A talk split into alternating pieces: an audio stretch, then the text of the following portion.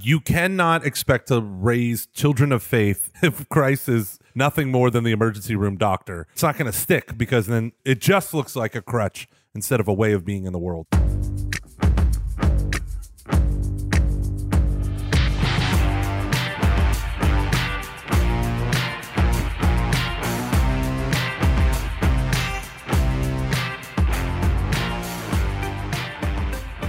Welcome, ladies and gentlemen, to Every Knee Shall Bow, your weekly Catholic podcast on evangelization. I am Mike Gomer Gormley, and I am joined, as sometimes, by my handsome co-host, Dave. The ransom is paid. Van Vickle. How you doing, Dave? Great, and the ransom is paid, my friend, and I've been redeemed by the blood of the Lamb. Okay, well, let me ask you this follow-up question: To whom did the the lamb pay the ransom to? I don't. I don't. I, Was it to the devil? not Did Jesus give his blood to the devil? That doesn't make sense. Uh, I know. I know. But most of the church fathers kind of say that's strange. Uh, in the in the early ages, yeah. You know who put a stop Yeah. to that? Good old Saint Anselm. He was the one that Yeah. bluntly asked the question: To whom did Christ pay the ransom? It's just Yeah. an analogy. Don't push it too far. It was him. Uh, my kids get really mad because um, I don't even know where I learned this song. It must have been when I was in kindergarten or something. But every time we leave confession, then I sing this song. I've been redeemed. I've been redeemed by the blood of the Lamb. By the blood of the. Lamb. Have you ever heard this song? No, I have not. I'm not. I'm not Well, an they get really angry. No, they get really angry because then then I the verses are, oh, you can't get to heaven on roller skates, and then it's like you'll roll right past those pearly gates. You can't Oh, get to heaven in a red canoe because God's favorite color is baby blue. They hate it. They despise it, and I love singing it after confession. So just to annoy them. What a weird tradition you have, What a- and what a weird song. Yeah, it is weird. I, I don't know where it came from. Well, came- I'll tell you where it came from: the 1970s Catholic Charismatic Renewal. That's where songs like that Yeah. come from. Maybe, maybe, yeah. I'm just Maybe. kidding. I'm just kidding. Anywho, uh, how are things? You doing anything fancy? Aren't you going to Dallas soon? going to Dallas tomorrow. Uh, Tomorrow. No, Saturday morning, and uh, for a commencement sh- speech at Faustina Academy in Dallas, which is a fantastic little school there. And stop laughing about the fact that I'm doing a commencement speech. It's just, it's, do you know, this is funny. I've been watched, you know, I, this is new for me. I've never Yeah. done one of these. Yeah, so I, I've so I watched a few. I watched a few on YouTube.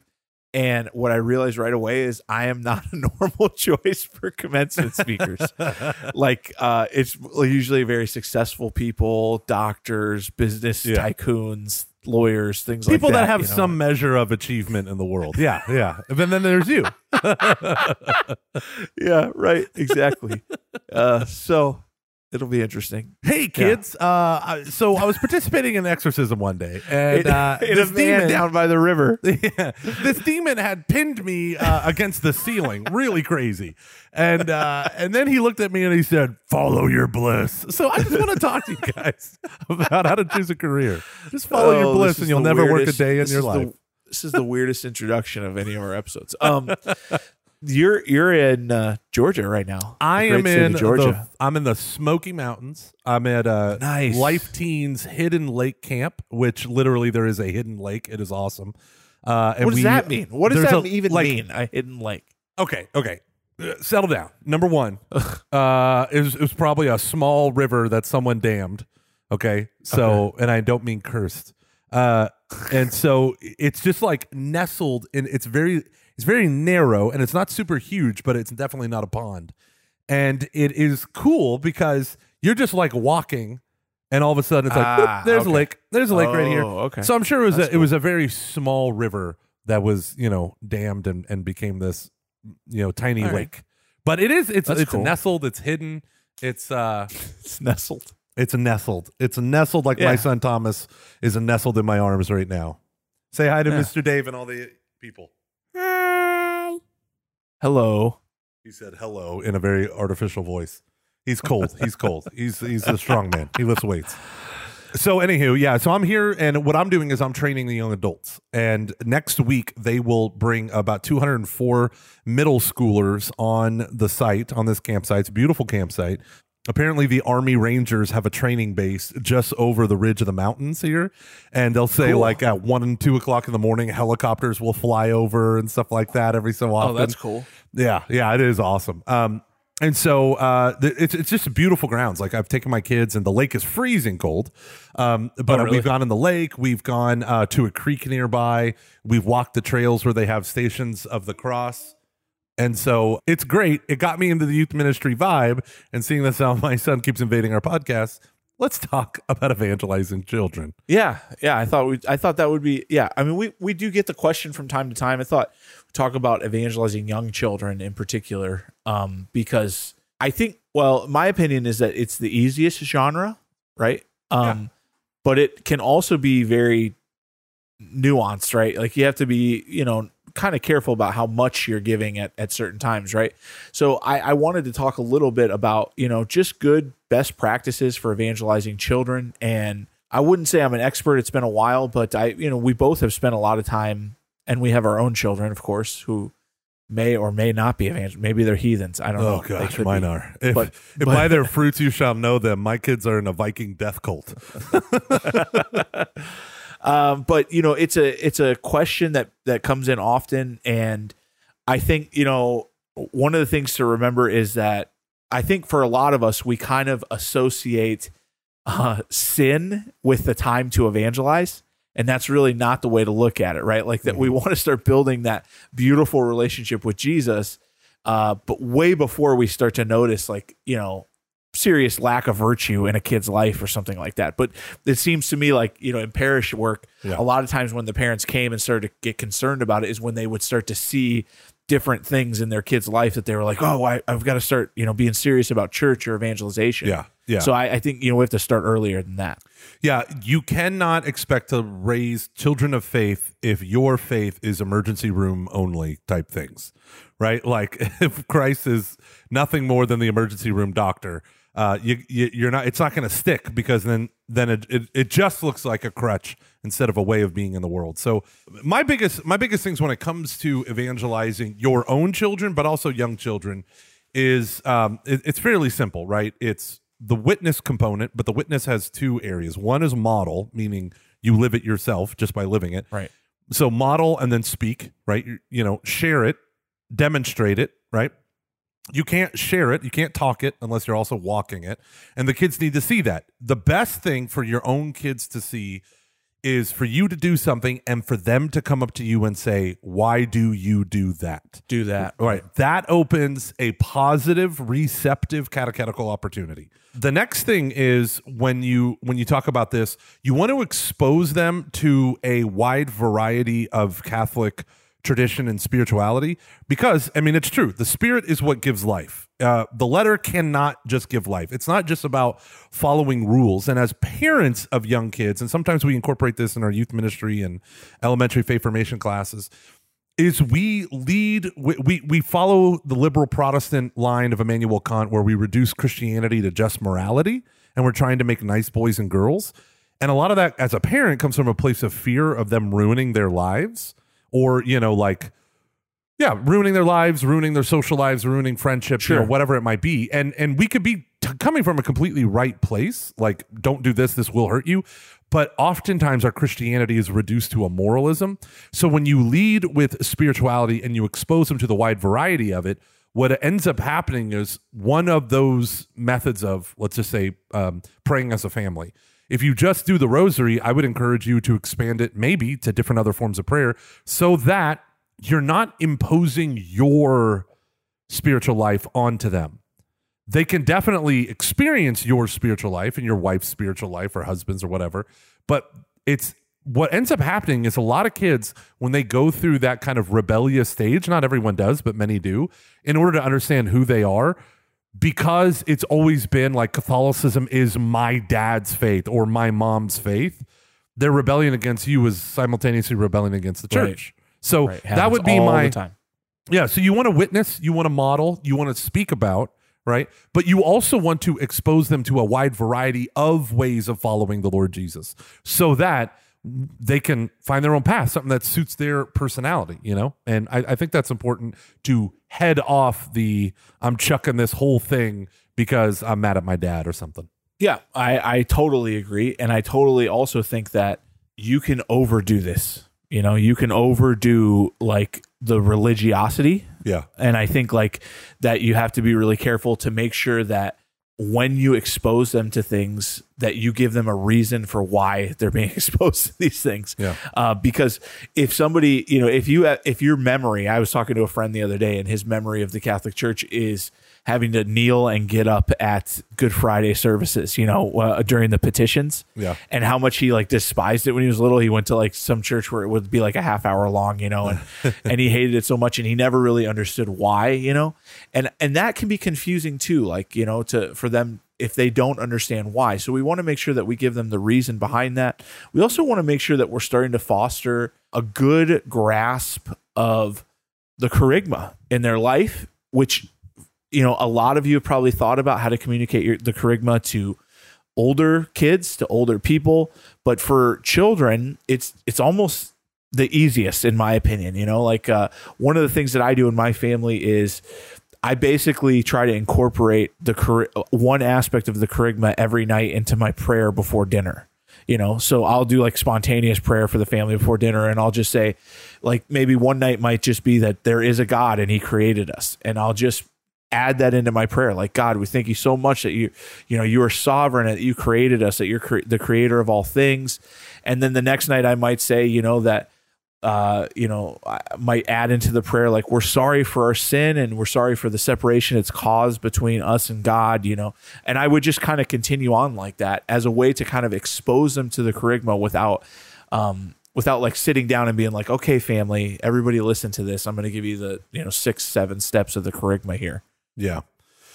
Yeah. And I, I think another fear that I have when it comes to just parenting my own kids is, and I see this with some of my friends, like their whole life is is not just how do I put this?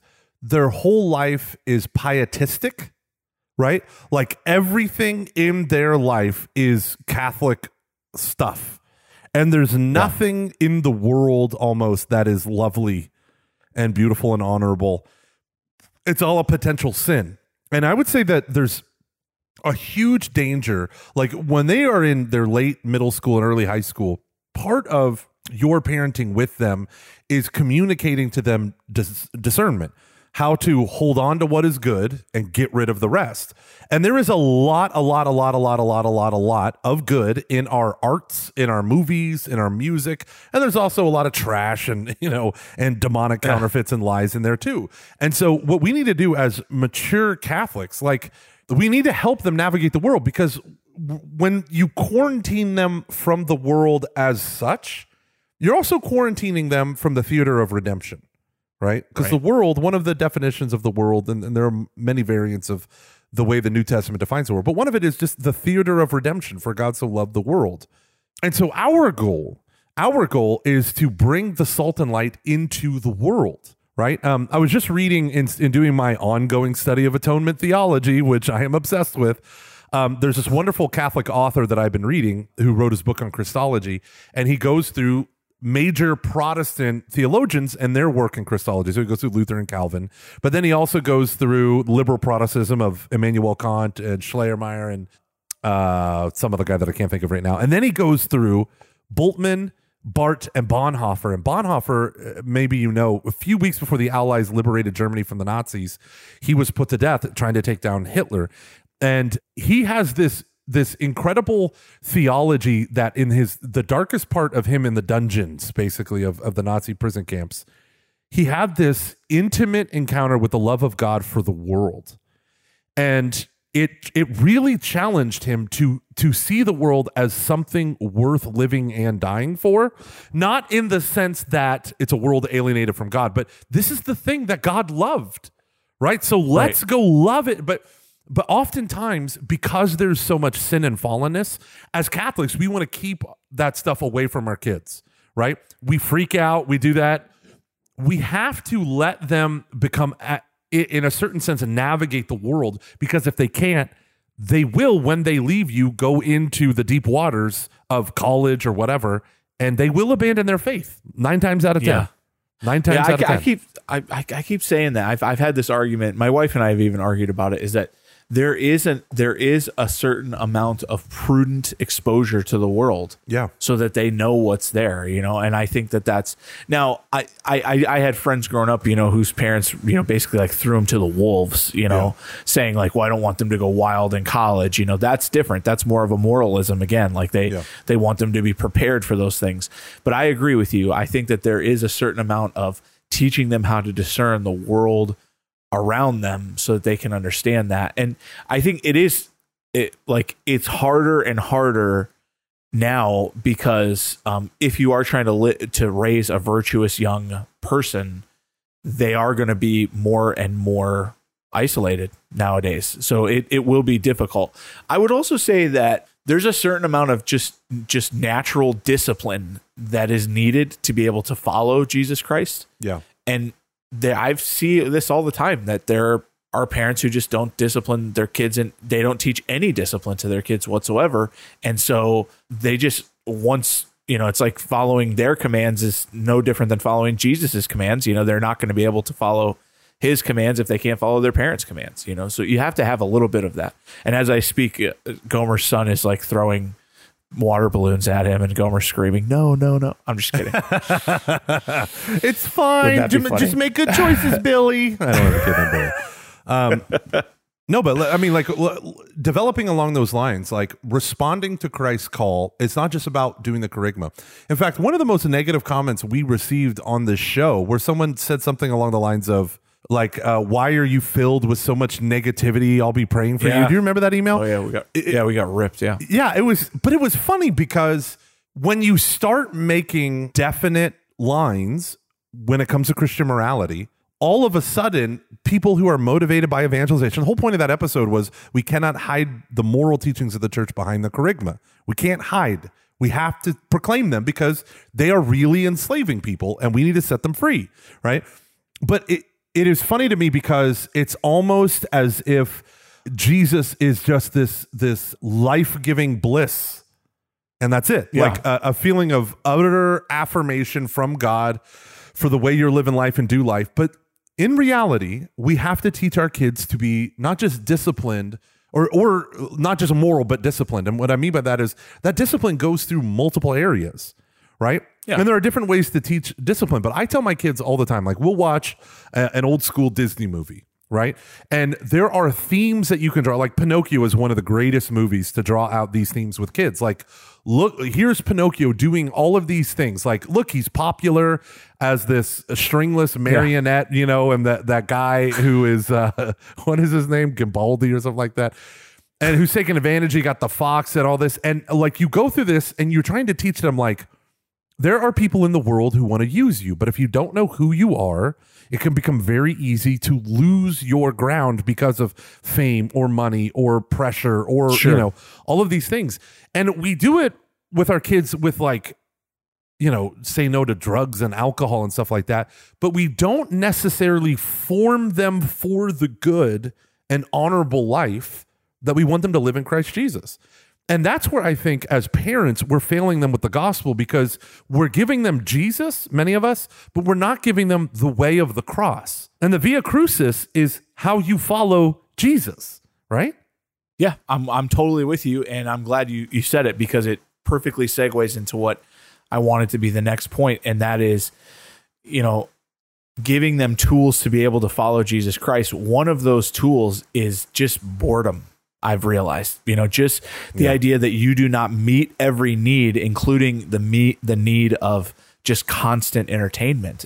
You know, when we when we were at our old parish uh, and we were still homeschooling, my son Sam would. I mean, this is when he was in third grade, I guess. Yeah, third grade. He he would, you know, finish his homeschool work, and he would come over and he would do a holy hour. He'd bring his little kid's Bible. He would do a holy hour at adoration, and then he would come and hang out in my office, you know, and and he'd read comic books in my office.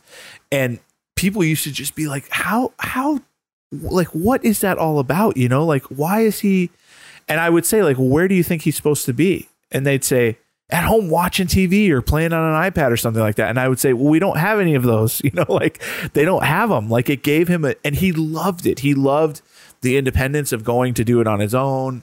He loved, you know, i- the, the devotional aspect of it. He loved the spiritual aspect of it, and it was it was a beautiful time. And I think that we sell them short when we just decide to meet every single need in their life, including their calendar and their schedule, and making sure that they're never that they're always occupied. These kinds of things, you know, it's it's bad and it's a trap that we get we into. have uh, the, the modern tendency of parents for kids and the same is true when i go on retreats led for kids when i do vacation bible Yeah. school for kids.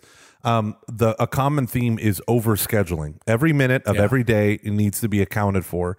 And um, you know me and dave are both fans of cal newport um, and he has this thing called time block planning. And one of the things is just the idea of like no for the next x amount of hours you're on your own to go and enjoy and figure things out on your own and to be bored and not get into trouble being bored you know like find out Right. good things to do it's funny that you say that because right now all four of my kids are in their room uh, up in this cabin here on ipads uh, it's the only way to keep them quiet for the next 10 minutes um, Oh yeah, I mean that's happened. So in the last year of my life, I was just saying to somebody last night. Uh, unfortunately, I've used the television to to babysit a little bit, just because yeah, I, I couldn't. I literally didn't know how to get work done without it. But Yeah. but Isn't- I isn't it's, that the it's a best? slippery. Isn't that the best? It's- It's no, the don't say that. No, it's a slippery slope.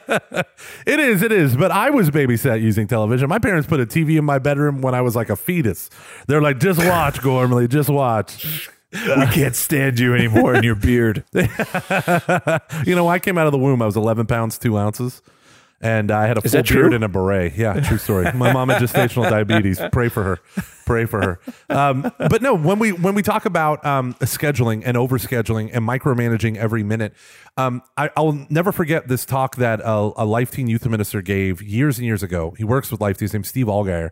And he said, one of the great lies of the modern world to excuse us of our over busyness is the notion of quality time.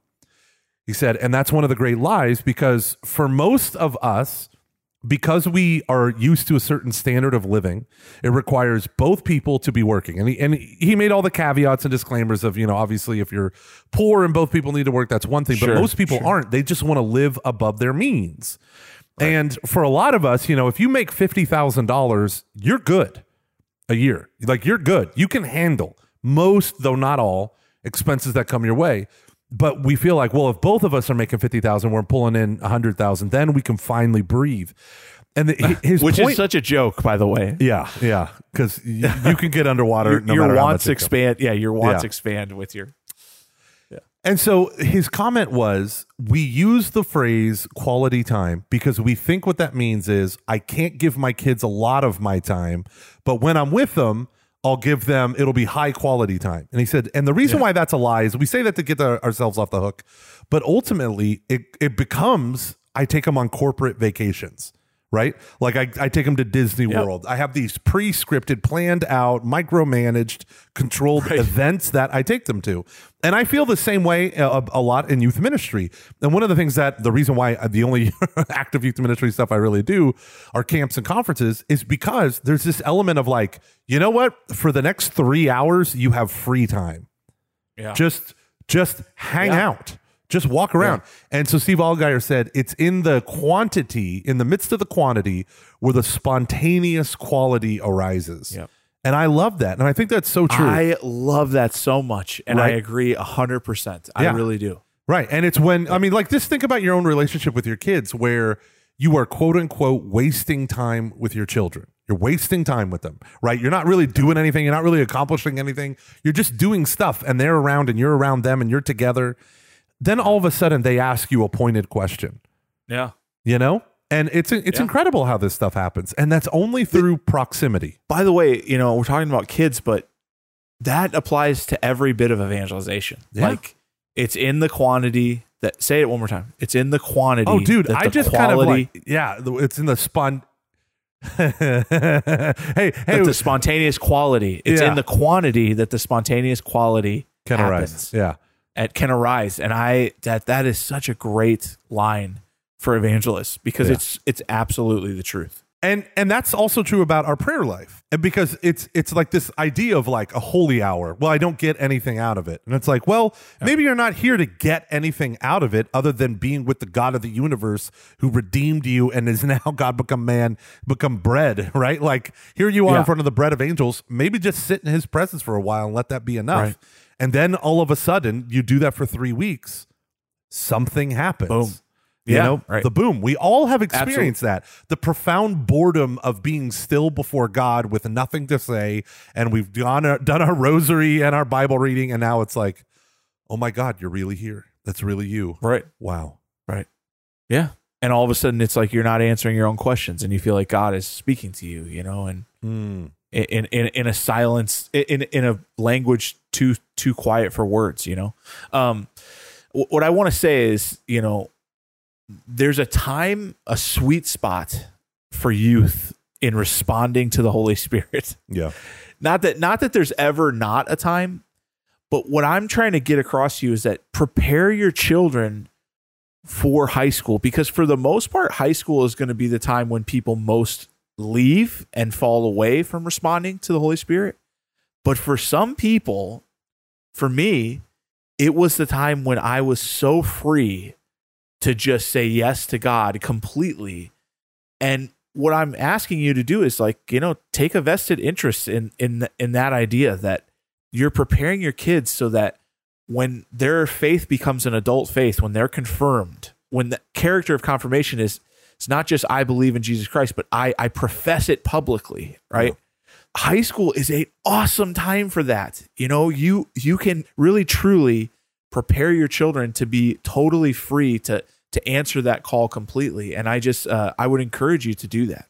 It reminds me of a story that my buddy, uh, whom you know, Adam Robozelli, he told uh, he told me he used to work. I'm, I'm full of life teen stories now that I'm up at their summer camp. But he told the story of um, one day I went through. It was my first year as a youth minister. I got all these old life teen VHS training videos, you know, on cassette tape. Yeah, and I'm just yeah. watching them one after the other because I felt, you know, imposter syndrome. I shouldn't be here. You know, I, I don't know what I'm doing. And I watched all these videos, and there was a handful of these videos with this woman who, if I could say so, is insanely breathtakingly gorgeous. Right. And oh, Okay. I'm watching this video.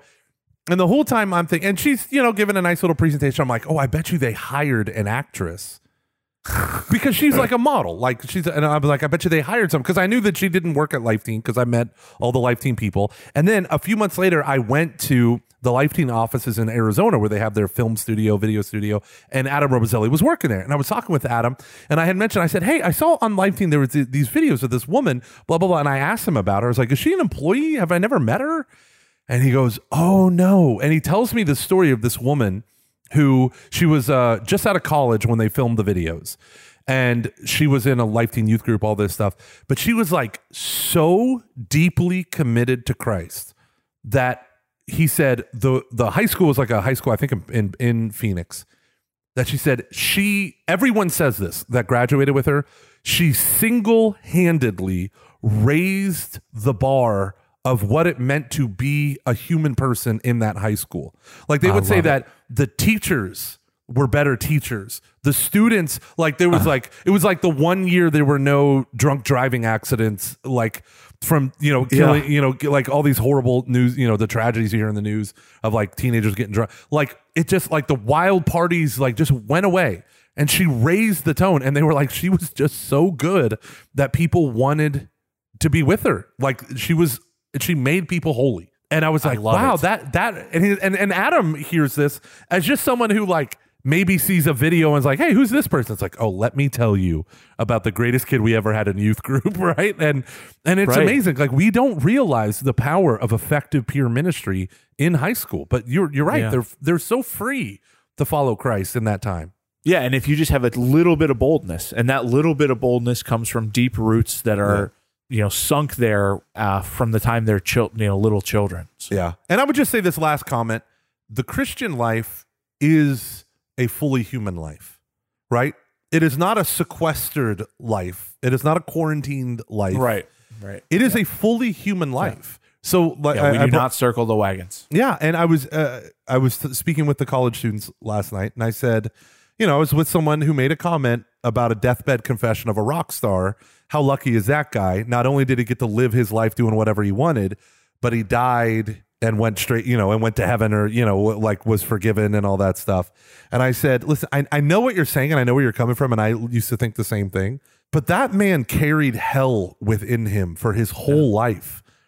Wouldn't it be better to carry heaven within you? Like, wouldn't it be better to not ruin your marriage, to not make music that, that gave glory to everything but God, to not live your life in uh, in a counterfeit? And he was like, Well, when you put it that way, and I was like, Right, but that's the way we should put it. So I'd say this when it comes to our kids, like the discernment, all this stuff, um, human virtues like deferred gratification that's what it means to be an adult. And we have to train right. our kids for that. How to handle boredom, right? How to find God in stillness, right? Not just how to entertain yourself, but how to deal with being alone with yourself most high school students and most adults do not know how to do that. They don't know how to be alone, which is why they turn to their phones, which is why they seek their identity in social media and acceptance. And it's just why they hang by a thread when a bully comes after them and targets them for some unknown reason.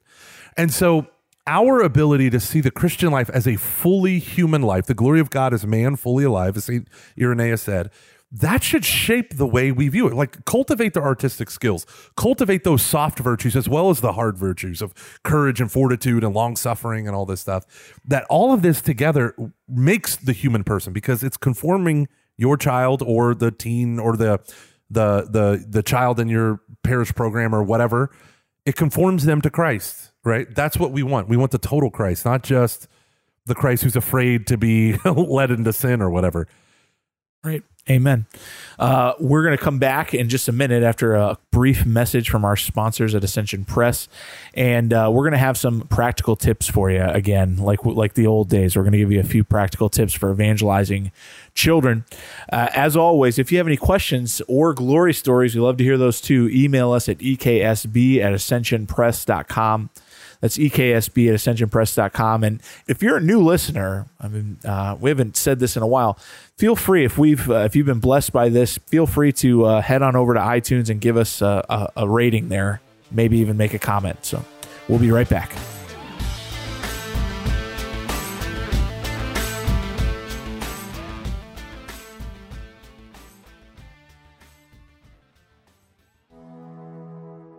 What if you could see that the infinite God is present in your life? What if it was as simple as stopping, opening your heart, and allowing yourself to be found? I'm Danielle Bean, an author, speaker, and host of the Girlfriends podcast. In my new book, Whisper Finding God in the Everyday, I share wisdom from the saints, real life experiences, and prayer practices that help you to see, know, and grow closer to God in your everyday life, no matter how busy you are. If you've ever been inspired by stories of great saints but wondered where that leaves the rest of us, this book is for you. In it, we explore how we meet God in joy, pain, other people, prayer, and in the awesome gift of the sacraments. Join me on this journey of letting go, being still, and allowing God to meet us right here, right now, right where we are. Order your copy of Whisper Finding God in the Everyday at ascensionpress.com.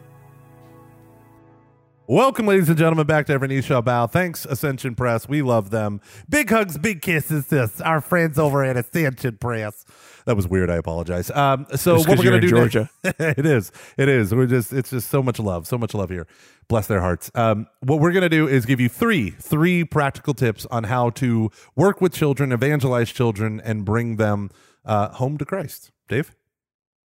Yeah, well, we're recording this episode the day after the feast of St. Philip Neri, uh, who is, uh, you know, along with St. John Bosco, kind of like the master of evangelizing children. Um, so I'm going to give you just a, a, real easy suggestion is get to know St. Philip Neri, get to know him well, uh, find a book about him and about his methods and teachings. Uh, you'll find a treasure trove of how to evangelize the youth. All right, you're you're gonna think this is a paid endorsement, but it is not. It is not. I am gonna tell you to get, uh, especially if you have young kids, if you're in a parish, if you teach CCE, if you volunteer in youth ministry, whatever for young kids. I would recommend you get the new book that just came out from Ascension Press on the Catholic Bible Chronicles. It has, uh, I believe, it's seventy stories and each of the stories are give you the big picture of salvation history following Jeff Cavins' The Great Adventure Bible timeline stuff. And I bought it. I'm, I'm going to say this is what makes it an excellent book. There are 70 stories in a large book that has beautiful artwork. So your little kids can look at the artwork while you read the stories. There's 70 stories, and I've said that now like 15 times, which means that each of the stories are short. They're short enough that it'll hold their attention span. So you can read it to your young kids. I would encourage you to read it in order so you can see the rhyme and the rhythm and the typology that flows through them. But they're excellent to give the kids an imaginative hook into sacred scripture. And you can use this with a 10 year old and a five year old right? You can make your 10 year old so i have i have this deal dave. This is what i do. This is the ransom that i make my kids pay for their own sins. I tell them every story they finish i'll give them a quarter and they have to read it in order right? So on Nice. feast on various uh, days where like ascension uh, coincidentally ascension the feast of ascension i brought the book with us to mass and i read them the ascension story right before mass started. And then my youngest son thomas was looking at the picture during the during the homily so you can see this beautiful overlap between yeah here's a beautiful story you know here's that here's you know the the big picture of the bible all kind of coming together I so if you want to use my method, it's tell them that they should read it or they're going to hell for sure. I Oh, use the there- opposite. there Just kidding. uh, and number three, um, as we've said with almost every practical evangelization episode, give moments of encounter. Give moments of encounter where you're um, not necessarily doing an altar call for your children, but giving them moments to encounter Jesus Christ and to respond to his uh, his love, and you will see beautiful things happen if you do that. Okay, so I just imagine in your house you have a stereo sitting on your kitchen counter, and you push play, and Oceans is playing in the background. Yeah, right, And, and right. you have a microphone with like a little speaker, and the reverb is cranked way up, and you're like, "Lord Jesus, Jesus, I just want to give you all praise and honor, and I want to invite everyone to come down to the kitchen table if they want to receive Christ into their heart as their Lord and Savior." Hey, what's wrong with that? I don't see anything wrong with that. No, no, I can tell you right now, if I did that right now, Judah would come tearfully in and get on his knees and give his life to the Lord. So He'd be on his you. knees with his arms outstretched, crying. I know He that absolutely you're would. you came. Yeah, that's awesome. Amen. I uh, I love that idea, and let me tell you how it happened for my family just yesterday, or maybe two days ago. So I've been giving these talks, and my kids have been coming to the talks, which is so weird because I'm talking to college students. And at the end of it, I had said, write down that one thing that's keeping you from God. You know, relationships, lies, sins, wounds, fears, you know, whatever it might be. And uh, two of my kids did it. They did it. They walked, they they they went out in the meditation, they sat down on the grass, they spent about 10, 15 minutes, they wrote something down, they threw it in a big bucket. Uh, to be burned, and then I told them all. Now I you love never it. have to go to confession. I love Just it. kidding. Uh, Hopefully, hopefully on that paper it didn't say "Daddy." I, that's what I said. I Um, was like, "Come on, Kateri, be honest." It just says my name over and over and over again. All right, y'all. This has been Every Knee Shall Bow, your weekly Catholic podcast on evangelization. Adios. God bless.